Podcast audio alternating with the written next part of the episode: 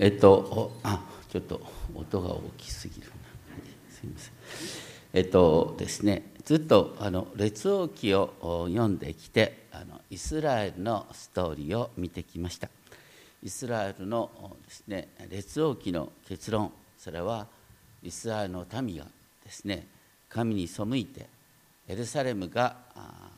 滅ぼされ、エルサレム神殿も滅ぼされ、でユダヤ人がバビロン現在のイラクに補修として引っ張っていかれたという話で終わった。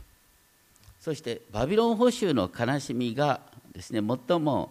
詩的に劇的に表現されているところの一つがこの詩編137編ですね。バビロンの川のほとりでユダヤ人たちがそこに座ってシオンを思い出して泣いていたという話です。イエス様の時代の人々にとって神の救いはどういうことだったか。それはイエス様の時代のユダヤ人はローマ帝国の支配の中で苦しんでいた。ローマ帝国の支配がなくなって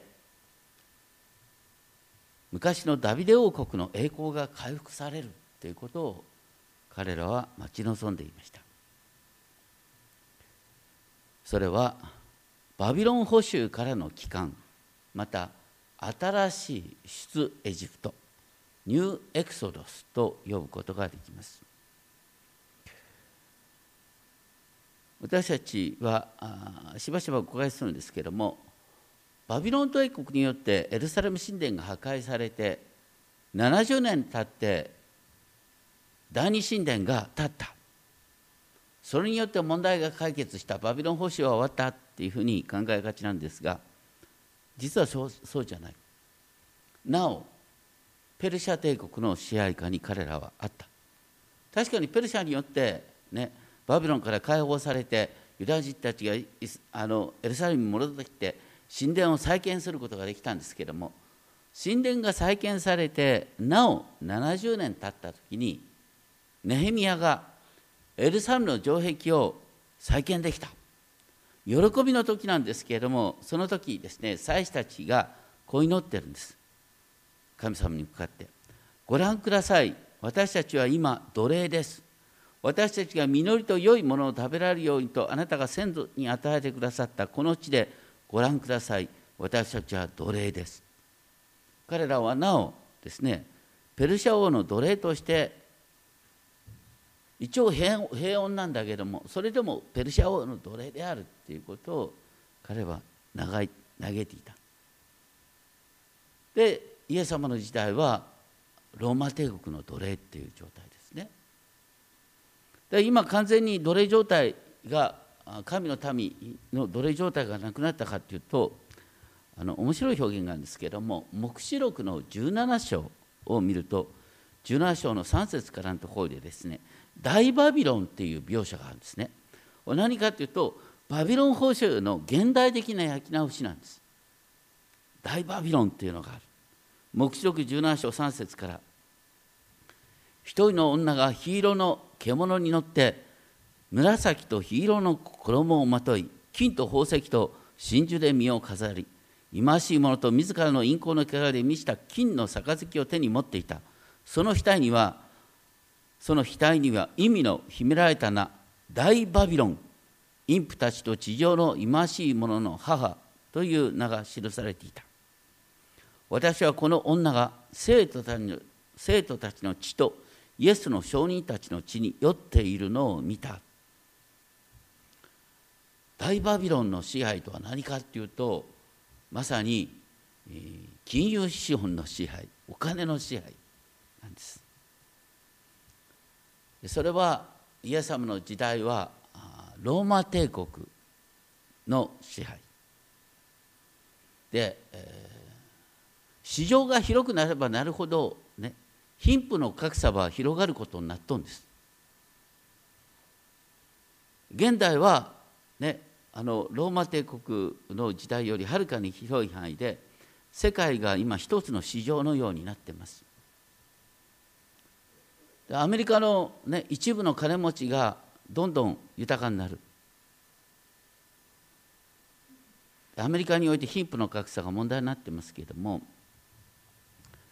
でもグローバル市場経済のおかげでですね底上げされた人々もいるんです。例えばバングラデシュだとかエチオピアとかねかつて世界の最貧国と言われてたところが豊かになってきてるんですね。すごい勢いで今成長しています。どうしてかっていうと世界中が一つの市場になった時にね労働力が安い、ね、安い労賃でいろんなものを生産できる。で生産施設も移転することができるということで最貧国が今持ち上がってきてるんです。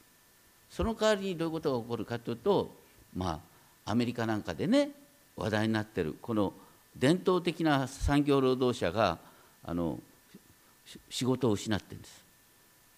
厳密に誰によって奪われたかというとねベトナムによって奪われまたあのバングラデシュによって奪われっていうことなんです、ねでそれは日本にもあっていわゆる派遣労働者の問題ってありますよね。いわゆるあのワーキングプアの問題。それは実は昔からあった問題そうそうやって要するにお金の世界的な動きの中であのこう貧しい人にどんどんどんどんしわ寄せがいく。そしてお金が全て。だってお金持ってると本当にねみんな振り向いてくれるんだよ。ね、お金持ってるといろんな待遇を受けることができる。だから知らないうちみんなお金の奴隷になってる。お金の奴隷になるっていうことが黙示録17章では大バビロンの奴隷っていうことになってそうするとねあの旧約聖書から続くバビロン捕囚からの解放ニューエクソドスっていう救いの物語は今もうそのまま私たちは語ることができるんです。まあ、単純に言うとねお金は大切だよ、ね、僕もお金の本書いてるけどお金は大切なんだ。だけどお金の奴隷になっちゃいけないよね。お金の使い方を考えなきゃいけないよね。っていうことですね。でそういう中でこう大バビロンって現在大バビロンっていうそういう現実があるんだということを考えながら詩篇137編のバビロンの川のほとりそこに私たちは座りシオンを思い出して泣いていたユダヤ人たちは国を失ってバビロンイラクに強制移住させられてバビロンの川っていう川はないんですけれども要するにバビロンにおけるこの川はこれ複数形なんですね。あのチグリス・ユーフラテスから運河が多くの運河が引かれているでそういう低地に座ってエルサレムを思い出して泣いていた。エルサレムは高地ですよね。このこのバビロンの川のほとりは低地です。環境がガラッと違う、まあ、それぐらいだったらいいんですけれどもあの要するに思い出すきっかけがあったですね。何かっていうとここにあったね。余興でですね「おいシオンの歌を歌ってみろ」って言われちゃった。それによってですねなんか深く傷ついたってことなんですね。でそういう中で彼らはどうしたかっていうとですね町中の柳の木々に私たちは盾事をかけた。2節。柳の木なのかあのポプラの木なのか。実はこれはあのユーフラテス・ポプラというですね当地の有名な木々を指すと言われる。このユーフラテス・ポプラっていうのをですねネットで調べて日本語名を調べると「事かけ柳」って出てくる。なんで事かけ柳っていうかっていうとまさにこの詩編137編によるって書いてあるんです詩編137編でですねこのことが盾事があの柳にかけられたからだから事かけ柳って日本語名がついてるんですよ。それほどに詩編137編ってすごい詩編なんですねでそこのとこでですね彼らがねかけた盾事っていうのはあのどんなものかというとこれネットで調べるとですねキング・デイビッツ・リラリラなんですね。それをあの調べるとあの面白い想像図が出てくるこういうやつじゃないかってね、まあ、とにかく手に手に持てるものであの共鳴室があってその先に U 字型のです、ね、枠があって 10, 10本の弦がついていたってですね。有名な話があってあのイスラエルの初代の王サウルがですねあの神様の怒りを買ってそして神からの災いの霊を受けて怯えていた時ねダビデがまだ少年時代だった。ダビデが盾事を手に取って引いた。するとサウルは元気を回復して良くなり災いの霊は彼を離れ去った。世界初めてのミュージックセラピー、ね、の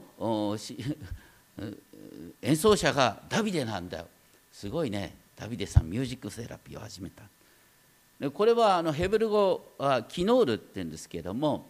これはギターの語源だとも言われるんですけども現代ヘブル語でキノールっていうとバイオリンなんですね。だからこのこの縦ごととバイオリンと関連性がある。でとにかく彼らはその縦ごとをとても大切にしてそしてそれであのエルサレムを思い出しながらね、ダビデの詩篇をこの伴奏で縦言で歌ってたんだと思うんですけどもそれほど大切な楽器を何で柳の木にかけたのか。それはここにあるように私たちを捉えてきた者たちがそこで私たちに歌を求め私たちを苦し苦しめる者たちが余興に「シオンの歌を一つ歌え」と言ったからだ。僕も昔ね野村証券にいた時にねあの宴会でですねあの支店の次長がですね「お高橋賛美歌歌え」とか言われてね宴会で。なんで宴会で歌えるか。と それと同じか形ですけどもとにかくですねあの 問題は何かっていうと異教の地で主を称えることができない異国の地で主を称えることができないっていうよりはあの神様に捧げる歌をのなんで宴会の、ね、余興に聞こうとするのかということなんですね。こうダビデの歌にはですねこう悲しい歌もあるんですけれども踊ることができるような歌もあるんです。だって実際ダビデがですねあの神の箱をエルサレムに運び入れた時に、ね、ダビデはあの力の限り跳ね回ったって書いてあってその時に縦ごとでこのダンスミュージックを演じてたんだ。あの縦ごとでダンスダンスミュージックを奏でるってのはなかなか難しい感じがするんですけれども要するにそういうやり方があったんですね。多分彼らはそれを聞いてですねああいい余興になるとか言ってですねあのユダヤ人に向かってそれを弾けって言った。シオンの歌には、ね、いろんなのがあるんですけれどもこうバビロン捕囚になった人にとっては歌えない歌っていうのがあるんですね。詩篇の中でもバビロン捕囚の状態でなかなか歌いにくい歌っていうのがあるんです。例えば詩篇46編詩篇46編「神は我が櫓」とかいうの元の音になってる元になってるやつですけど例えば詩篇46編のテーマっていうのは神様はエルサレムのただ中におられる。だからその都は揺るがない。五節に書いてある。都は揺るがないと実際にこの時はもう都もう跡形もなくなってんですからね。神が真ん中にいるから都は揺るがないなんていうことは歌えないんだよ。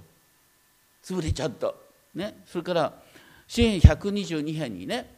エルサレムそれは一つよくまとまった都として建てられている、ね、そこには多くの部族主の部族が登ってくる。あなたの城壁のうちに平和があるように。でも実際この時のエルサレムはもうね神殿の形もなくなっているわけです。だからそういう歌は歌えないんです。どうしてだけどエルサレムはね。なくなっちゃったのかっていうと要するに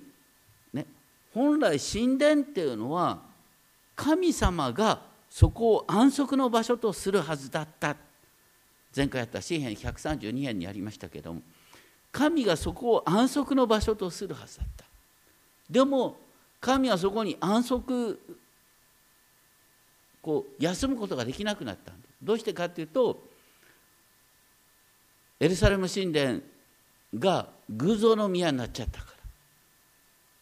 だからエルサレム神殿が偶像の宮になった時に主の栄光がそこから去ったって書いてあるんです。主の栄光が去った結果としてエルサレムは廃墟とされた。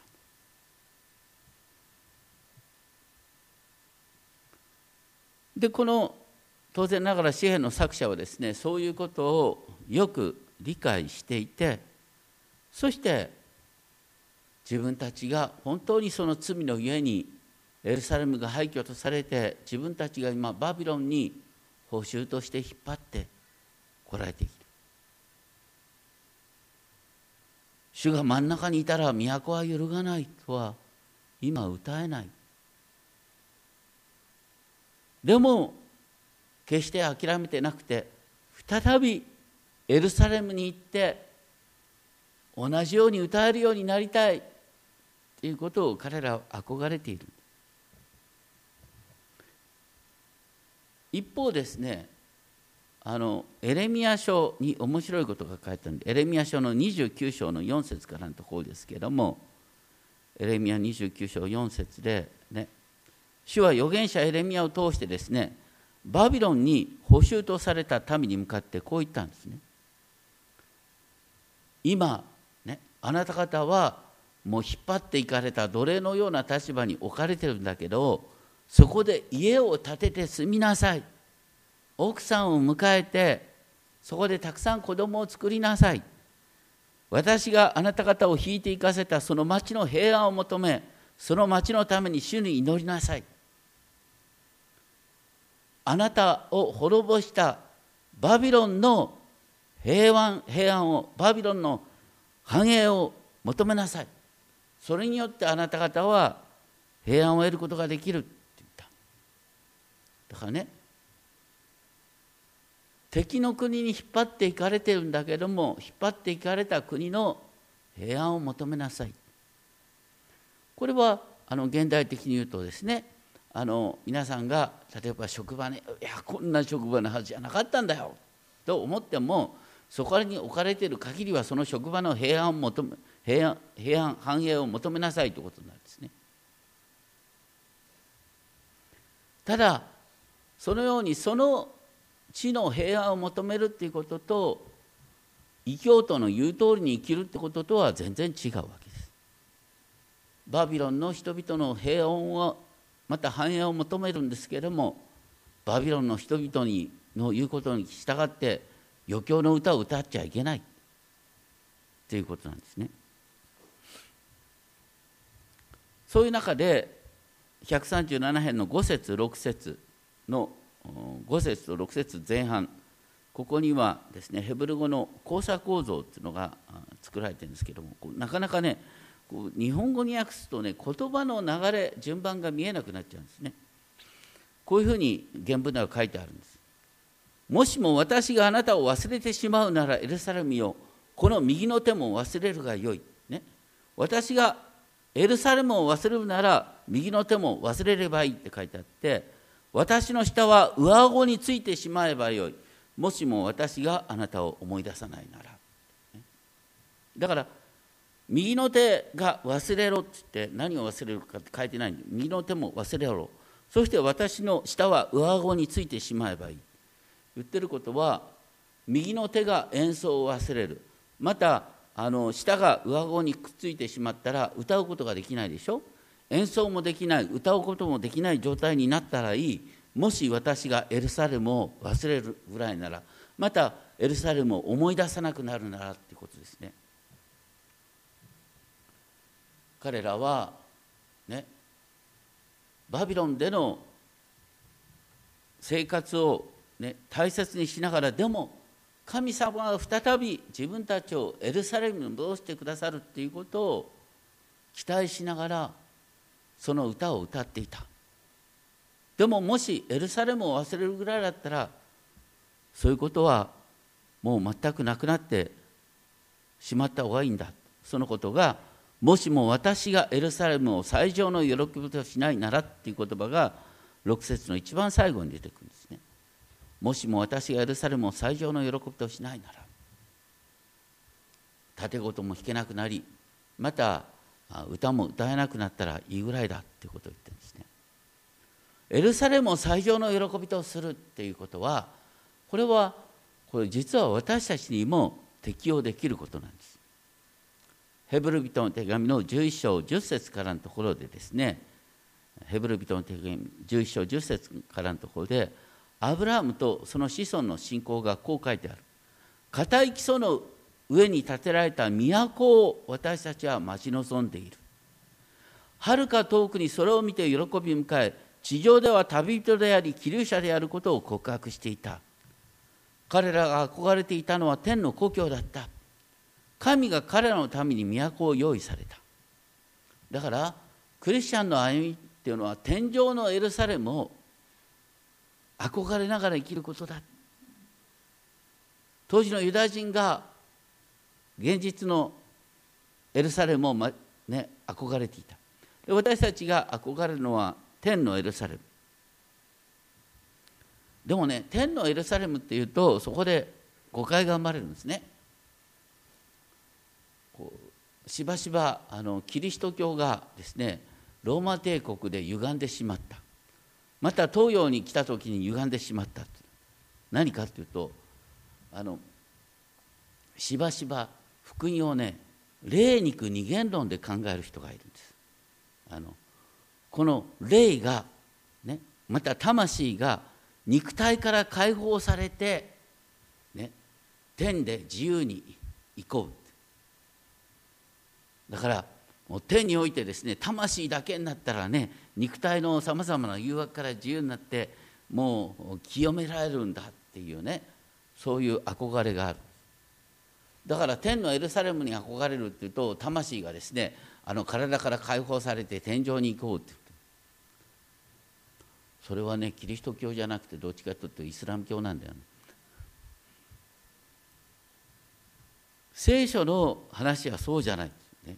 ピリピピトの手紙の3章18節からのところ。これさっきのあの黙想で読みましたけれどもピリピピトの手紙3章の18節からのところではこう書いてあるんですね。パウロが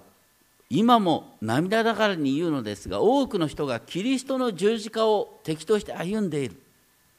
その人たちの最後は滅びだ。彼らは欲望を神とし恥ずべきものを栄光として地上のことだけを考える者たちだ。しかし私たちの国籍は天にあります。そこから主イエス・キリストが救い主として来られるのを私たちは待ち望んでいます。有名な私たちの国籍は天にある。あだから天国ね。違うんだよ。ね、国籍は天にあると言ってそのそこから主イエス・キリストが救い主として来られる。地に降りて来られる。それを私たちは待ち望んでいる。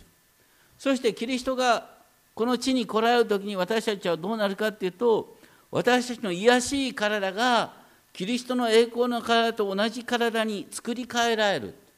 だから救いってのは何かというと魂が肉体から解放されることじゃなくて私たちのこの癒しい体がキリストの栄光の姿と同じ姿に変えられることなんで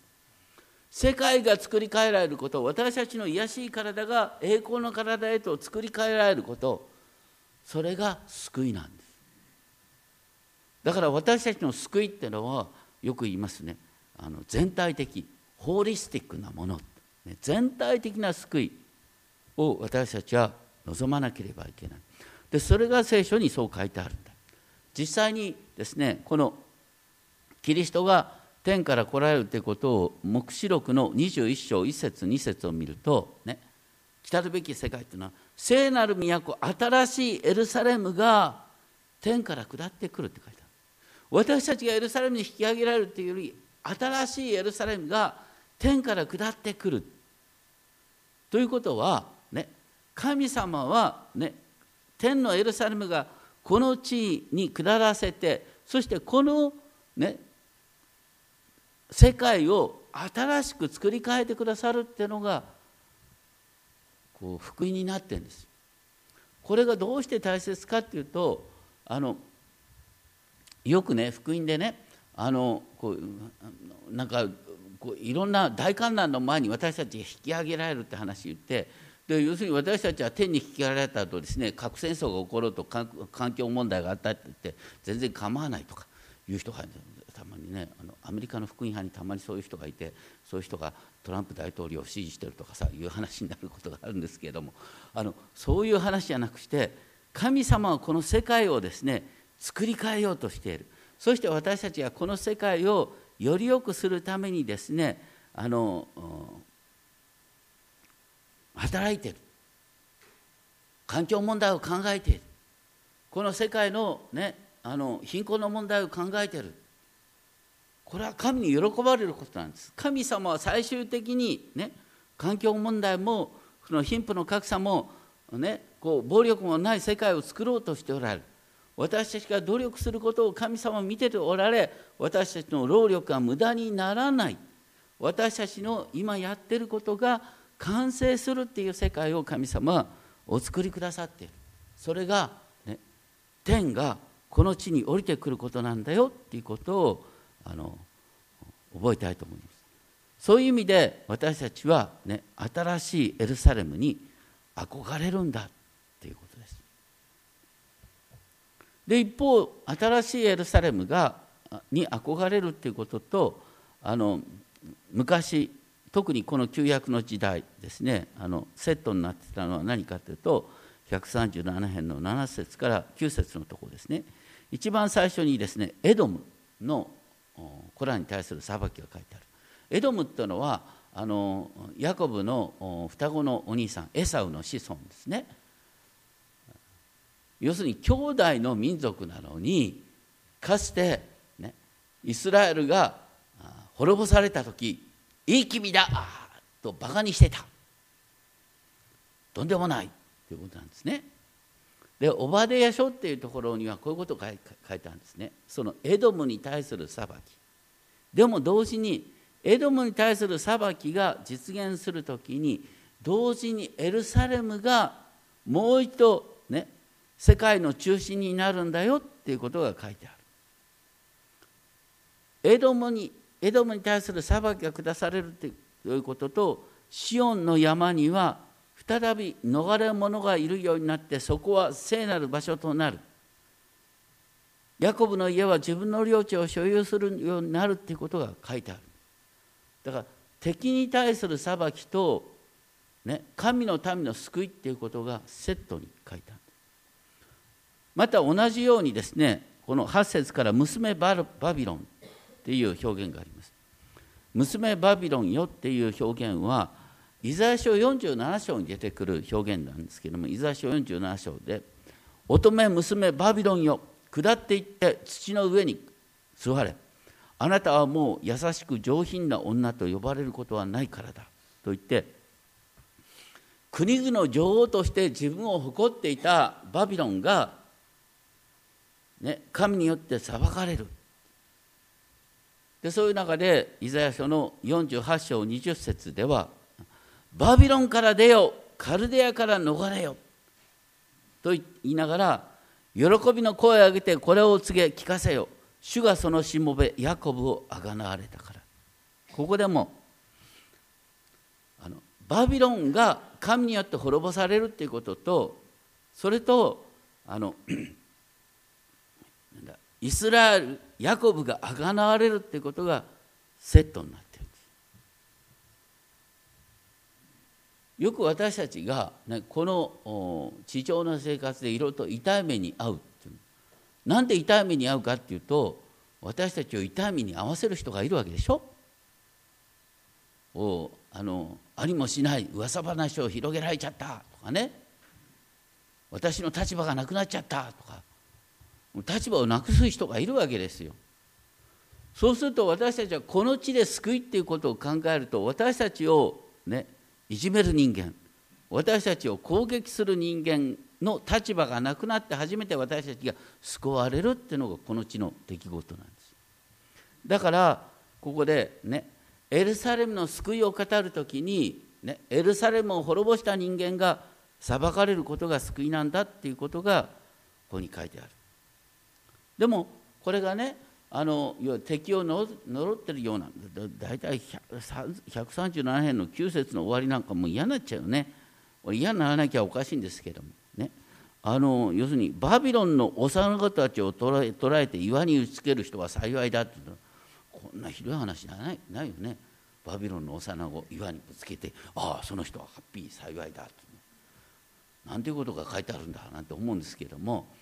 ね。でも旧約の中では敵に対する裁きと、ね、私たち味方の救いっていうのはいつもセットに出てくるっていうことをわきまえて考えるといいところですね。当然ながら私たちはキリストにあるものとしてはこんなことをそのままですねあの歌うことができないんですけれども当時のユダヤ人の感覚からしたらそれは極めて自然な感情だったってことなんですね。で神様があのアブラハムを召した時にねアブラハムの証明から私たちの原点があるでしょ？神様はアブラハムとその子孫に向かってこうおっしゃった。私はあなたを祝福する者を祝福しあなたを呪う者を呪う。私たちはアブラハムの子孫なんです。で私たちに優しくする人を神様は優しくしてくださる。私たちいじめる人に対して神様は厳しく語ってくださる。私たちの味方となってくださる。だから復讐する必要がないんだ。あなたは自分で仕返ししようとしなくたっていい。神様があなたをいじめる人を簡単に、ね、あなたの側に立って、えー、こう仕返しをしてくれるからっていうのが聖書に書いてある救いの話なんですよね。だから敵を愛するっていうのはどうしてできるかっていうと、ね、神様が敵を裁いてくださるんだからあなたがやるべきことは敵を愛することですよ。あなたの敵が飢えたら食べさせてあげなさい。ね、乾いていたら飲ませてあげなさい。あなたはとことん安く優しくしてたらいいんだよ。ね、敵を裁くのは神の責任だからっていうことなんですね。まああの面白いのはこのねバビロンがあのエルサレムを滅ぼして50年後に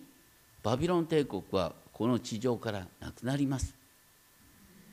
バビロン帝国はどこに行ったんだろう。エルサレムを滅ぼして50年後にバビロン帝国は地上から跡形もなく消えるんです。その後ペルシャ帝国がね支配してペルシャ帝国がユダヤ人をエルサレムに戻してエルサレム神殿再建を助けた。じゃあペルシャ帝国はいい国かっていうとペルシャ帝国も大体ゾロアスター教の国だったんですけれどもペルシャ帝国を滅ぼしたのは誰ですか？アレクサンダー大王ですな。ギリシャのアレクサンダー大王。でもアレクサンダー大王は一代でですねあの後継者争いになって4つの国が互いにですね攻め滅ぼし合う中で最終的にこのアレキサンダー大王のギリシャはあのローマ帝国によって滅ぼされるでしょ？言ってることは、ね、神様はその時その時に新しい権力者を立てることによってその時の横暴な支配者をですねこの砕いていくっていう歴史なんです。だいたい今もねアメリカの支配とか言ってるけどもこれだってですねいつまで続くか分かんない。もうそのうち中国の支配っていうのは恐ろしくなってきますけれどもでも神様が時を来たらきちんと裁いてくださるってことそういう中で私たちは何をしたらいいかっていうとね今ここで置かれている場で平和の器として生きることなんだよっていうことですね。あの日本のですね、えー、代表的なクリスチャンの一人で柳原忠夫っていう人がいました柳原忠夫っていう人はあの無教会の内村勘三の中での無教会の指導者ですけれども戦後ですね東京大学の総長になるんですね。で戦前で彼らは柳原さんはあの自分の家で家庭集会でですね聖書を解き明かしてた。それがちゃんと本になったんですけどもあの面白いんですけどもあの日本の太平洋戦争時代ってのは大変な時代だったねそのあの教会にもねどこの教会にもちゃんとあの天皇のご神栄が置かれていて、ね、教会堂に入ったらまず天皇に頭を下げて、ね、そしてあの伊勢神宮参拝するとかね神社参拝っていうのはクリスチャンの義務になっちゃうんですよ。恐ろしい時代です。そしてね天皇を崇拝せずにですねあの神社参拝をしない者は非国民と呼ばれて要するに売り買いできなくなる。配給も受けられなくなる。そういう時代が約3年半続いた。柳原忠夫はこの3年半の迫害っていうのはまさに黙示録に書いてある通りじゃないか。13章にそれと同じことが書いた。それはつかの間の出来事だ過ぎ去ってみたら。でもそれより注意すべきことがある、黙示録でそのあの大迫害の時代っていうのは7つのラッパの時代で出てくるんですけども7つのラッパの時代に出てくるのは7つの鉢の時代。7つの鉢ってこう何かを入れる鉢ですね。その鉢の時代に出てくるのがさっきの大バビロンの話なんです。日本は軍国主義の悪夢から解放されましたけども富の支配である大バビロンの支配下にある。私たちはその中で気をつけなきゃいけないのはお金が全て。お金さえあれば問題が解決するんだ。っていう発想から私たちは自由にならなければいけない。この地上で、ね、とにかく成功すればいいんだよ。もう手段選ばずにとにかく成功できればいいんだよ。っていう発想から自由になってエルサレムを市場の喜びとする。天のエルサレムがこの地に下ってきて神様この世界を平和に満ちた世界に作り変えてくださるっていうことをいつも思いながら私たちは今ここで先それを平和を先取りする形で身近な人と平和を築いていく。身近でな人で苦しみ悩んでる人がいたらその人に寄り添う。できることは本当に限られてるんだけども私たちが身近な人との関係で平和を築きそして神の平和を広げていく時に神様がそれに報いるように私たちも作り変えてくださるしこの世界も作り変えてくださるんだ。私たちの国際国籍は天にあるってことは何かっていうとね日本政府の言うがままに生きる必要はない。また日本の支配者の言うがままに生きる必要はない。私の国籍は天にある。日本国民である前に天国人だ。でも天国人と言った時に気をつけなきゃいけないのは魂が天国に行くことを望むんじゃなくて私が作り変えられることを望む。この世界が作り変えられることを望みながら天のエルサレムがこの地に下ってくるっていうことを望みながらそのエルサレムを市場の喜びとする。私たちの行くところ天国っていう時に天のエルサレムがこの地に下ってきて私たちは共に新しいエルサレムの市民となるんだ。聖書のストーリーはエデンの園ガーデンから始まって、ね、エルサレム City of God 神の都都市で終わる。そのプロセスの中で私たちが都市を豊かにするための努力は大切なことなんですけれども気をつけなきゃいけないのはその中で私たちが知らないうちにお金の奴隷になってしまう。富の奴隷になってしまうっていう恐れがある。それからそんな奴隷にならずに本当にいつでもどこでも天上のエルサレムがこの地に下る時を待ち望みながら生きていきたいと思います。お祈りをしましょう。天皇天皇お父様私たちの救いは魂が肉体から解放されることではなくこの体が作り変えられること。天のエルサレムが地に下りこの世界が新しい天と新しい地として平和な平和に満ちた世界へと作り変えられることです。そして私たちがこの地でなす平和の労苦は無駄になることはありません。身近な人と語り合い身近な人の悩みを聞き身近な人のために祈っていく。その延長線上に新しいエルサレムの平和があります。どうか私たちがいつでもどこでも天がこの地に下ってくる。この地が神の平和で満たされる。その時を待ち望みながら生きることができるよう守ってください。それぞれのうちにエルサレムを使用の喜びとする思いをお与えください。尊き主イエス・キリストの皆によってお願いします。アメン。